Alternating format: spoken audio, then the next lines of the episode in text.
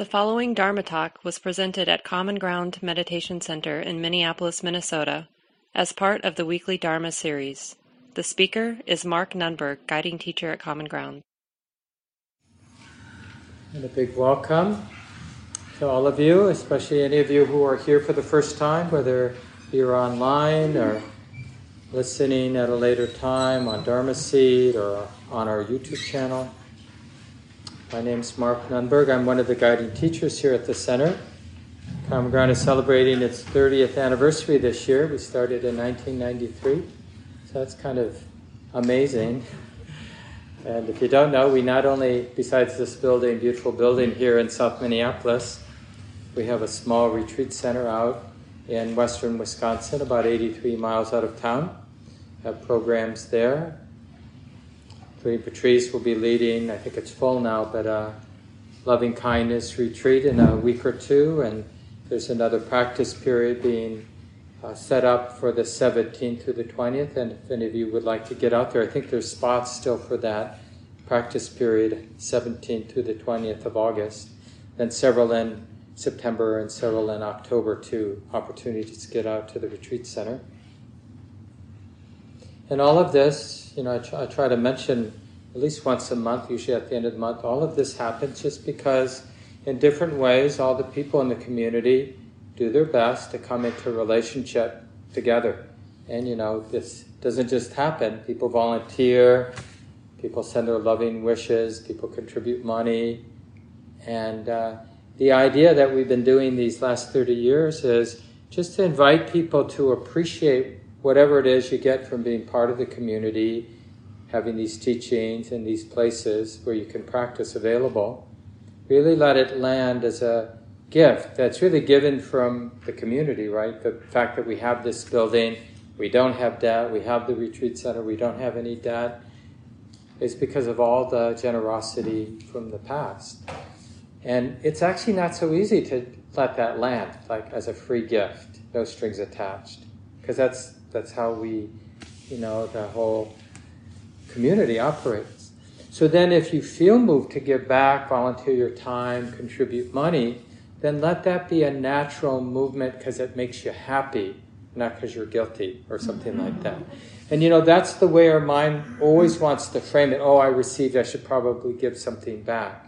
It's not like that's a bad attitude, but there might be a more beautiful attitude you can cultivate not just in your relationship to Common Ground Meditation Center, but in all of our relationships, you know, more of this beautiful circle of reciprocity. There we go. you know, where there's a giving, a free giving and receiving, and the aftertaste is we feel good about it. Like we're not haunted by this relationship because we've given too much, it felt like a big mistake, or we didn't contribute anything or in this you know interpersonal relationship we really haven't been showing up and listening. And it haunts us. So we just listen to our heart. What for each of us because you know our situations are di- different. Some people don't really have any money to give or have any time to offer right? But there's still a way to be in that circle even if you don't have time or money to offer.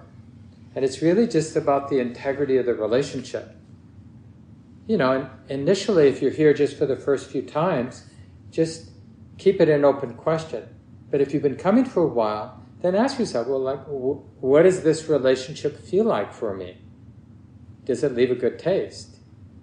Right? Is it is it something in my heart, in my mind, that um, really contributes to my well-being? This relationship, and again, not just your relationship to Ground, but we want to be reflective about all of our relationships in our lives. And of course, if you have any questions about how this works, I think there's still some letters from our treasurer sitting on the shelf under the bulletin board there, and uh, you could just contact the center.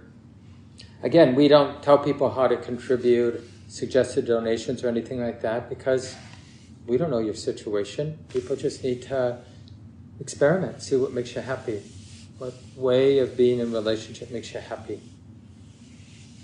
So, I've been talking this summer about the healing and liberating effects or possibilities, potential of awareness. And, uh, you know, it's really about this question because, like I mentioned, you know, we have this building.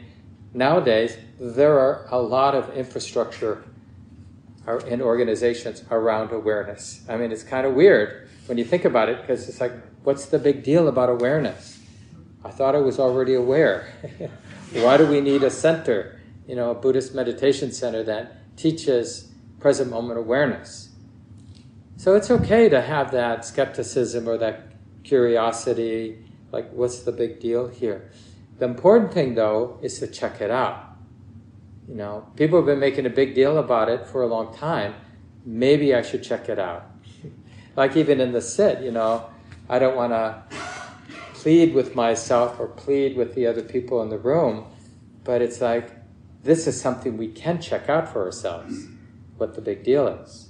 Like what happens when I remember to recognize awareness and I keep remembering to recognize awareness how does my life change? How do I navigate all the twists and turns of my life when I've been valuing present moment awareness as opposed to when I'm not valuing present moment awareness? Does it actually contribute to my well being and the well being of those around me? And again, this is something, this takes a little bit more time, but we can check this out one thing I think, I hope, is pretty clear right away is I don't think it does any harm. you know, it's not like, you know, in The Matrix, some of you saw that movie, they're asking to take a pill. the red one or the blue one. Win and I recently rewatched the first Matrix movie. And uh, there's nothing dangerous about getting curious about being present with our experience. And the other thing is, it makes a lot of logical sense that if we have a life, we'd want to be present for it. It doesn't make sense, I always joke about this, like that somebody would write a book, a self help book, you know what the deal is. You got your life, how to be happy in your life, don't be there. you know, be distracted. Do whatever you can to not be aware of what's happening, and that will be your ticket to happiness. I mean, it's people laugh because clearly that can't be the way. But it, in a lot of ways, because it sells, that's how our, our economy runs, right? Things are being dangled, and here you can get absorbed in this, you can get absorbed in that, you can get lost over here, you can get addicted to this and that, and it's never ending because having been distracted much of the time, then whenever we, the circumstances, the supporting conditions conspire to um, cause the mind to be awake, present, we often feel what we've been avoiding feeling, which then triggers like, get me the hell out of here. you know, where can I absorb? We open up, I mean, this is the thing about our phones. We open them up, it's like very quickly we can get lost in the content of whatever, social media. So we have to be told, you know, that it's not always pretty, and at times it's really unpleasant to be present. But hiding from the unpleasantness, denying the unpleasantness, repressing, suppressing, the unpleasantness of what's moving around us and in us doesn't really work in the long run. It kind of works in the short run, which is why we're so addicted to distraction. It kind of works. But what we don't catch when we depend on distraction is the building of that stress, the tightness of, of being dependent in need of distractions. There's very little that is as unnerving as feeling very clearly the need for distraction and not finding anything. And we start doing, we catch ourselves doing like watching things we would never admit to watching because we need a distraction. Or absorbing into having conversations with people that we know are inane and not productive in any way but there we are.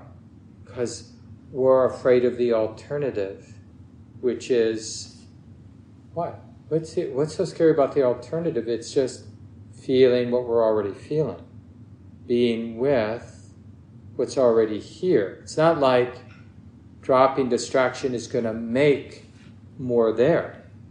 It's just going to create the space where we're likely to be feeling and noticing what's already there in our lives, moving. You know, because fundamentally we're sensitive creatures. We see, we hear, we smell, we taste, we sense the touches, and we sense mental activity. Right? So we sense the world in only these six ways mental activity, and through the five uh, sensitivities of the body the eyes, ears, nose, tongue, and the skin. So we sense our world in this way. And we have this capacity as humans, especially, and maybe animals to some, other animals to some degree, to get lost in our mental constructions in a way that makes us oblivious to the exposure. Because we're in the bubble of our cognition, of our story, that our thoughts, mental images can construct. You know how it is like when we are in a dream and then we wake up, we're lost, really lost in thought, obsessing, and then we come to. Right? There, it really is. That's why we use that term a lot in Buddhist practice of awakening. What we sometimes, often even describe the whole path, like when we refer to the Buddhist teachings and practices, we talk about it as a path of awakening. So we're awakening from patterns of distraction, being in a sense spellbound by our thoughts about things, by our own mental constructions. So we're living our life, but in a way, what the mind is mostly attending to is are the thoughts of me living my life. And the way that Joko Beck describes this, it's kind of poignant and disturbing. She was a, a well known and very much loved uh, Zen Buddhist teacher in San Diego, died maybe, I don't know, 15 years ago, something like that. Charlotte Beck. She has a couple wonderful books, by the way. And uh, in one of her books, she describes it as you have this perfectly fine house with nice big windows and a couple doors and airy, and it's just great. But because of our habits, right, our habits of constructing stories and being spellbound by them, it's as if we build another house right over the house we have. So we're still in the original house, and now we got a second house around the initial house, and the house we're in starts to become feel a little bit oppressive and dank and dark and stagnant maybe right and that's the thing about we have we are exposed to so much we feel so much as human beings right it's a, now a thing in western psychology about people saying they're too sensitive they feel so much almost empathic, right? But it's the problem isn't being too sensitive.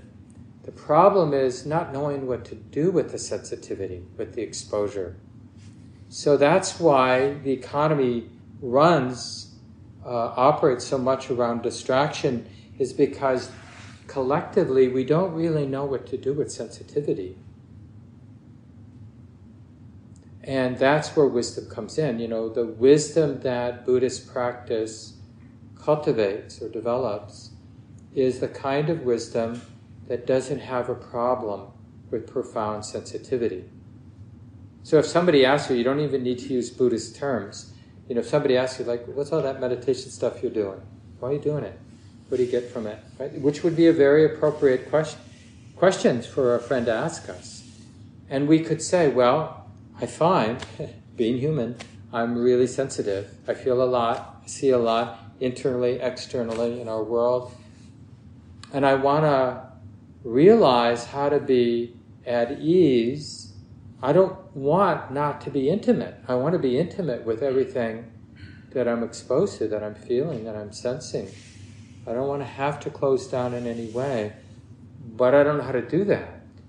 So I'm practicing being open. I'm practicing embracing, finding like what allows for this sensitivity without that reflexive demand for distraction or separation. What allows me to be fully human, which is another way of saying fully sensitive. I was reading uh, Ramesh Sairam, who, by the way, will be teaching next Sunday for me. I'll be teaching on the East Coast for uh, nine days or so. And Ramesh is one of our longtime teachers. And uh, he, he uh, gave me this book. I think it's titled Behave. That's right, but I can't remember now. He's a well known scientist, um, behavioral scientist, and, and studies evolutionary sort of how, how behavior develops through the evolutionary process. And one of the things he says about us humans, you know, just in terms of sensitivity, is that we've evolved because, I mean, even though we have had some version of civilization, what we call civilization, for maybe 10,000 years or so, for so much longer, I mean, that's just a little blip in our evolutionary process. For so many I think millions of years, but a long time, creatures like us have been in these small groups. That's and dependent on these small groups to survive, right? I don't know, ten to maybe a hundred at the most. And uh, one of the reasons that those groups can work together somewhat effectively is that we could read each other, right? We could empathetically sense what's going on with the other person and we could, uh, this scientist argued, there are a lot of mechanisms that allowed us to read each other.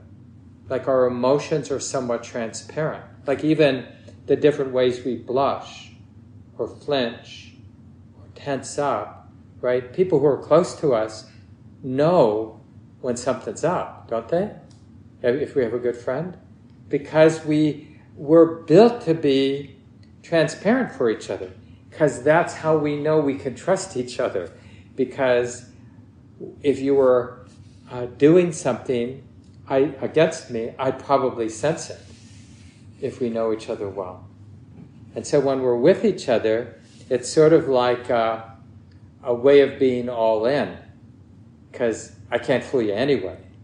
So we have to be on the same page together. Now, of course, that changes with the way we operate with the larger groups and such. But it just it's just a point about that degree of sensitivity that we come in with, and uh, the alternative, when we look at it honestly, the alternative doesn't make sense. I think it was uh, Toni Packer, a wonderful teacher who's also passed, started out in the Zen tradition, but felt a little bit constrained by the just the structures of any system, probably. So later in life, as she became a better known teacher, would just talk to, uh, describe herself as an awareness teacher or something like that. She had a center called Springwater in northern New York State. I think it's still operating. And she has a couple good books too, by the way. But one of the lines I really liked from Toni Packer is that nobody consciously chooses to be numb. But we all unconsciously have patterns of numbness in different places in our lives, right? Hopefully, we're, you know, the more we practice, the more we sense those places where we go on autopilot. And we're just not really there. Like for some of us, when you're in the bathroom, you're not really there. How else do public bathrooms get so dirty? right? It's like people are oblivious to the context. So it's really the breadth of awareness, like other people are going to use the space, right? So, and just like I don't want to walk into mess, they don't want to walk into mess. So maybe I'll clean up after myself.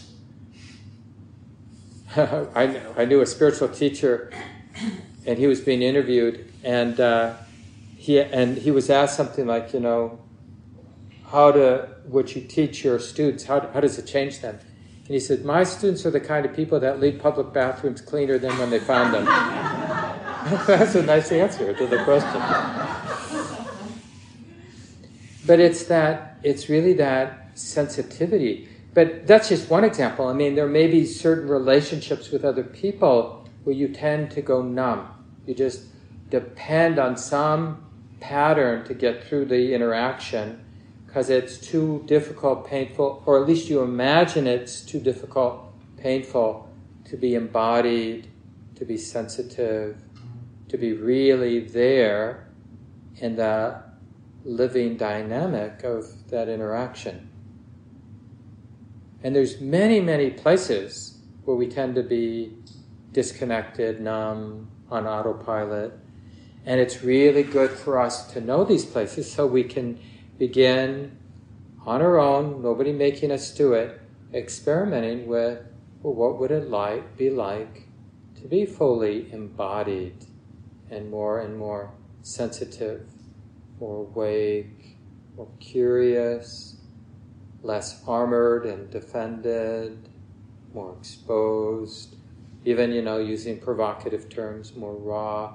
And again, not forcing ourselves because some places in your life, you might need to do the opposite, like either avoid the situation or learn skillful ways of armoring yourself, protecting yourself, right? The most obvious would be don't interact there or avoid that place if that is possible in your life. Sometimes it's not possible. So we have this sensitivity and uh, what the Buddha offers up then is this uh, practice of awareness. And you know, we wonder like, well, why do we go to a quiet space like this room or some corner of your apartment, your home, to sit where it's relatively quiet and the dog knows to leave us alone and the cell phone is all the way off? Well, Yet we're learning how to be open in an environment where we're increasing the odds that we'll find it safe to be wide open and sensitive. Aware of the six sensitivities, the activity of the mind, and what we can be sensitive in the mind, like emotions, thoughts, mental images, perceptions sounds, sights, tastes, touches, and smells. So these things are just moving, moving, moving like rivers. We're constantly inundated by what in Buddhism we call sense contact through the six senses. The Buddha calls these six senses provocatively the all. Right? This is it. There is no more, never has been anything more to what you've experienced than contact through these six sensitivities. And that's more profound than you might initially recognize. That our whole world of experience, my entire experience as a human being, is our moments of being sensitive through these six sense gates seeing, smelling, tasting, touching, hearing, maybe, and being aware of mental activity. Just like right now, this, this just gives us a flavor of how transforming a simple moment of being aware. Right now, this experience is very rich and complex moment of experiencing because we're feeling our body. There's probably some emotional tone we're all feeling, of course, different each of us, but and then the, that sort of blending of seeing and hearing, and the feeling of our body sitting, and the pleasantness of the body and the unpleasantness of those sensations in our body, all the more gross sensations in the body, all the more energetic, vibrational sensations, subtle sensations in the body. Right? This is the complexity, the diversity of what's being sensed right now. And even if I'm paying attention to something like what I'm saying, in my case, or what you hear me say in your case, we, we don't have to shut off the, the vastness, the complexity of everything else we're sensing, right? It's all right here. And, and when we, in Buddhist terms, when we say it's all right here, or it's being known here and now, we mean by that the mind. That's what we mean by the mind, or sometimes we use, use the word the heart. Chitta is the Pali word. All that is here and now being known, here and now. And where does knowing, the knowing of this moment happen?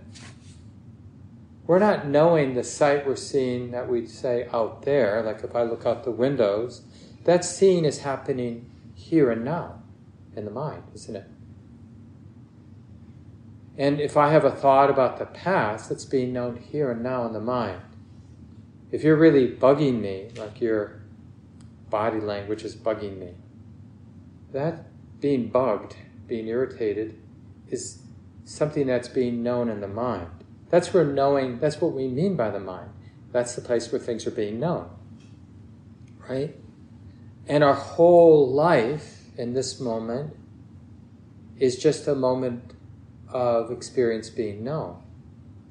Our whole life has been a moment, have been a succession of moments of mind. We're knowing the mind because it's the mind that's knowing. So you see, when we talk about awareness, it's a profound shift from our chronic, uh, you know, being uh, fixated on or deluded by our story to something that's much more simple but different than we imagine, than the kind of uh, appearance of things, which is this is being known in the mind, this is being felt in the mind. Somebody is we're really uh, enchanted by somebody, just want to get to know them, find them so interesting. And we might even build scenarios like, oh, this person could be my best friend, you know, whatever. But all that are just mental images and emotions and thoughts being known in the mind. But it feels, but even that sense of it being real, that sense of it being real is something being known in the mind. And when we learn to keep this in mind, because that's what it means to be aware. We're realizing uh, that this is something being known. And it, it profoundly shifts the mind's relationship to sense experience. And just in a simple way, we could say that my relationship to sense experience is often one of attachment and one of dependence. I'm dependent on my sense experience. I want my sense experience to deliver something for me happiness. And if it's not delivering happiness, I usually ignore it. Or if I think it's delivering unhappiness, I try hard to get rid of it to make the, the sense experience different than what it is. So if I'm feeling knee pain, well, that's not delivering happiness. So either I try to ignore it, or I try to, you know, stretch my leg out to relieve the painful sensations because it was in the way I was expecting. I'm expecting my bodily experience to be delivering some comfort, or at least not to be torturous for me, not to be a cause for my suffering. But there's a real dispassionate flavor when we realize that all of that normal, ordinary self centered drama about my knee pain it's just something being known in the mind. Now, the key is you have to check this out. Because when I say what I just said, you know, it isn't, well, that doesn't make my knee pain. go. What you just said, Mark, there's still knee pain, or there's still, you know, poverty, and that bugs me because I've got enough resources I could do something for at least one person, but I'm not. So, you know, we close off from the problems of the world because we don't know what to do with the discomfort we feel when we sense the injustice, we sense just the limitations of how we treat each other. You know, just no end to ways the ways we cause each other misery, consciously and unconsciously. So we have a lot of seeming reasons to be disconnected. But what really helps is that sense, because there's that sense of equanimity. And, and because I'm no longer afflicted by the imperfections of my mind, the imperfections of my personality, and the imperfections of our world, I'm much more creative and nimble in how I participate. A lot of times we think that in order to make an intervention, like in some ways our yard needs some intervention, so just something a little less controversial. But you could think about this in terms of racism or economic injustice or wars and other sort of oppressive systems that we're all part of in our world, in our communities, in our families too, of course.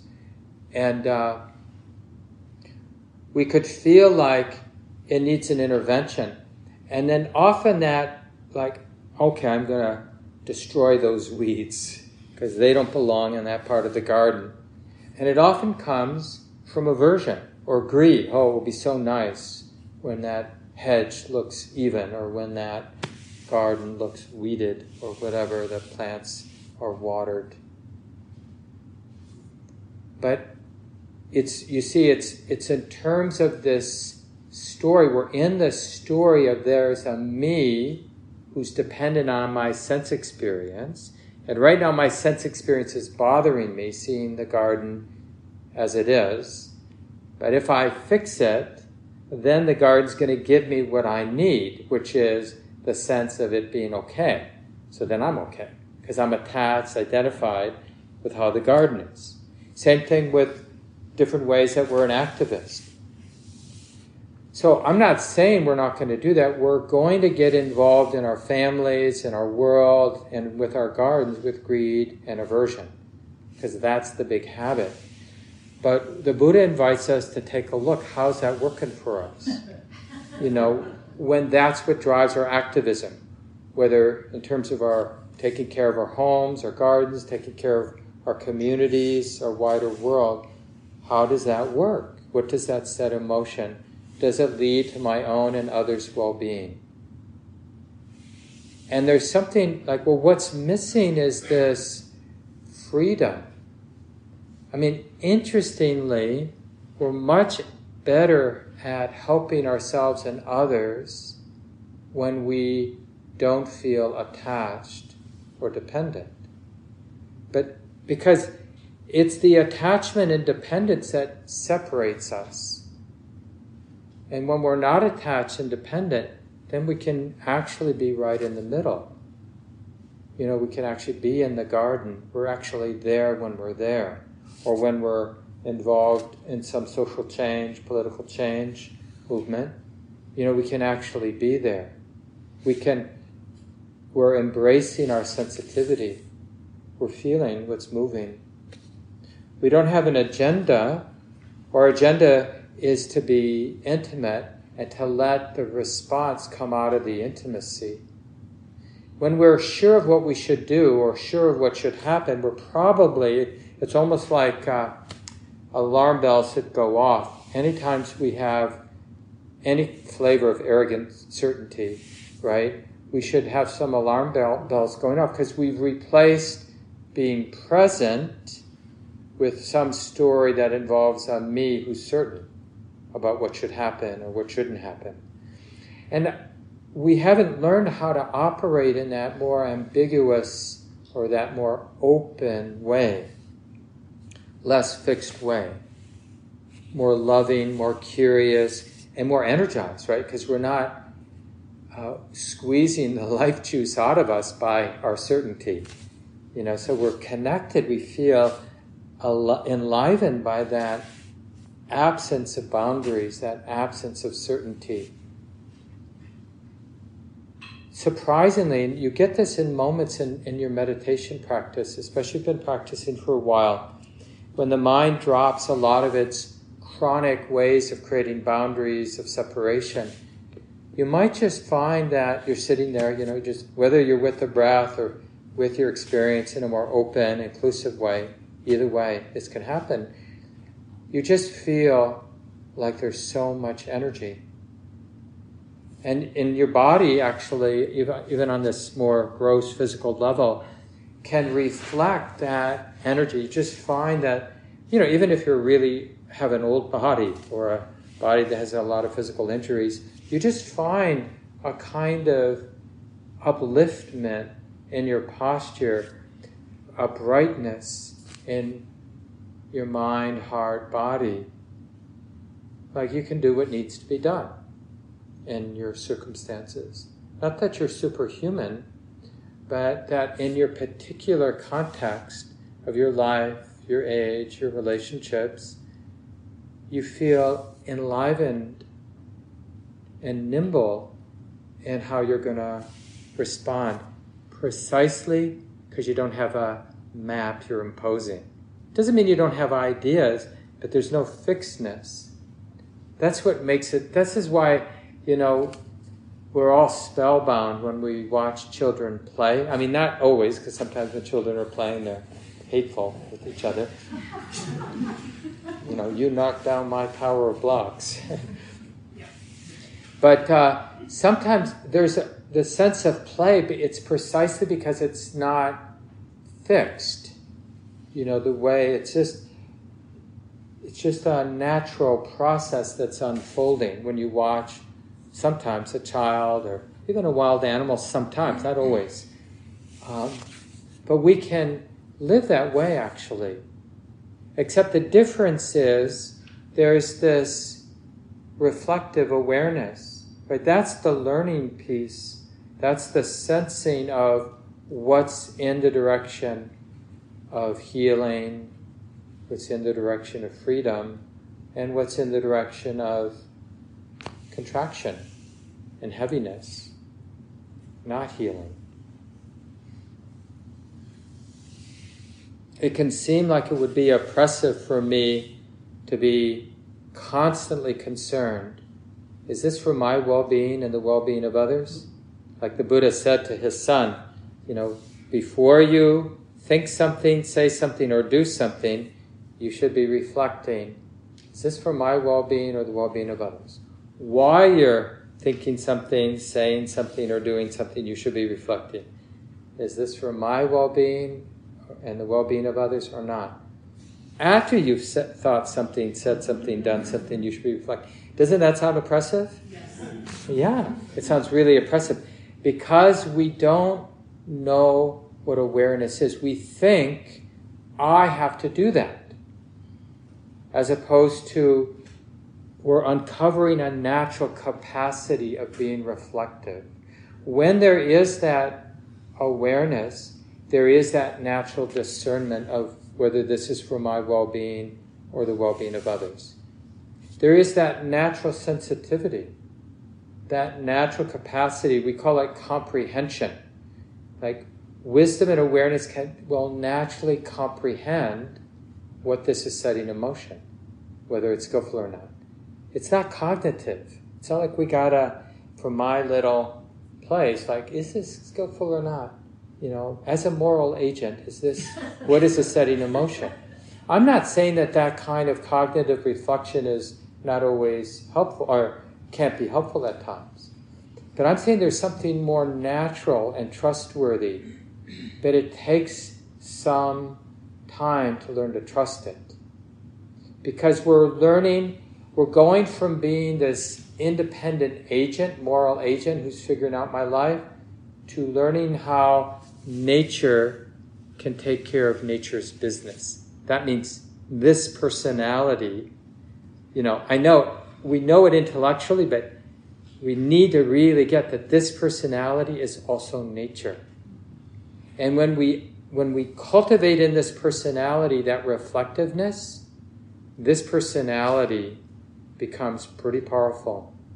Just in this very ordinary way of using sensitivity, natural sensitivity, to understand is this for my well being and the well being of others or not?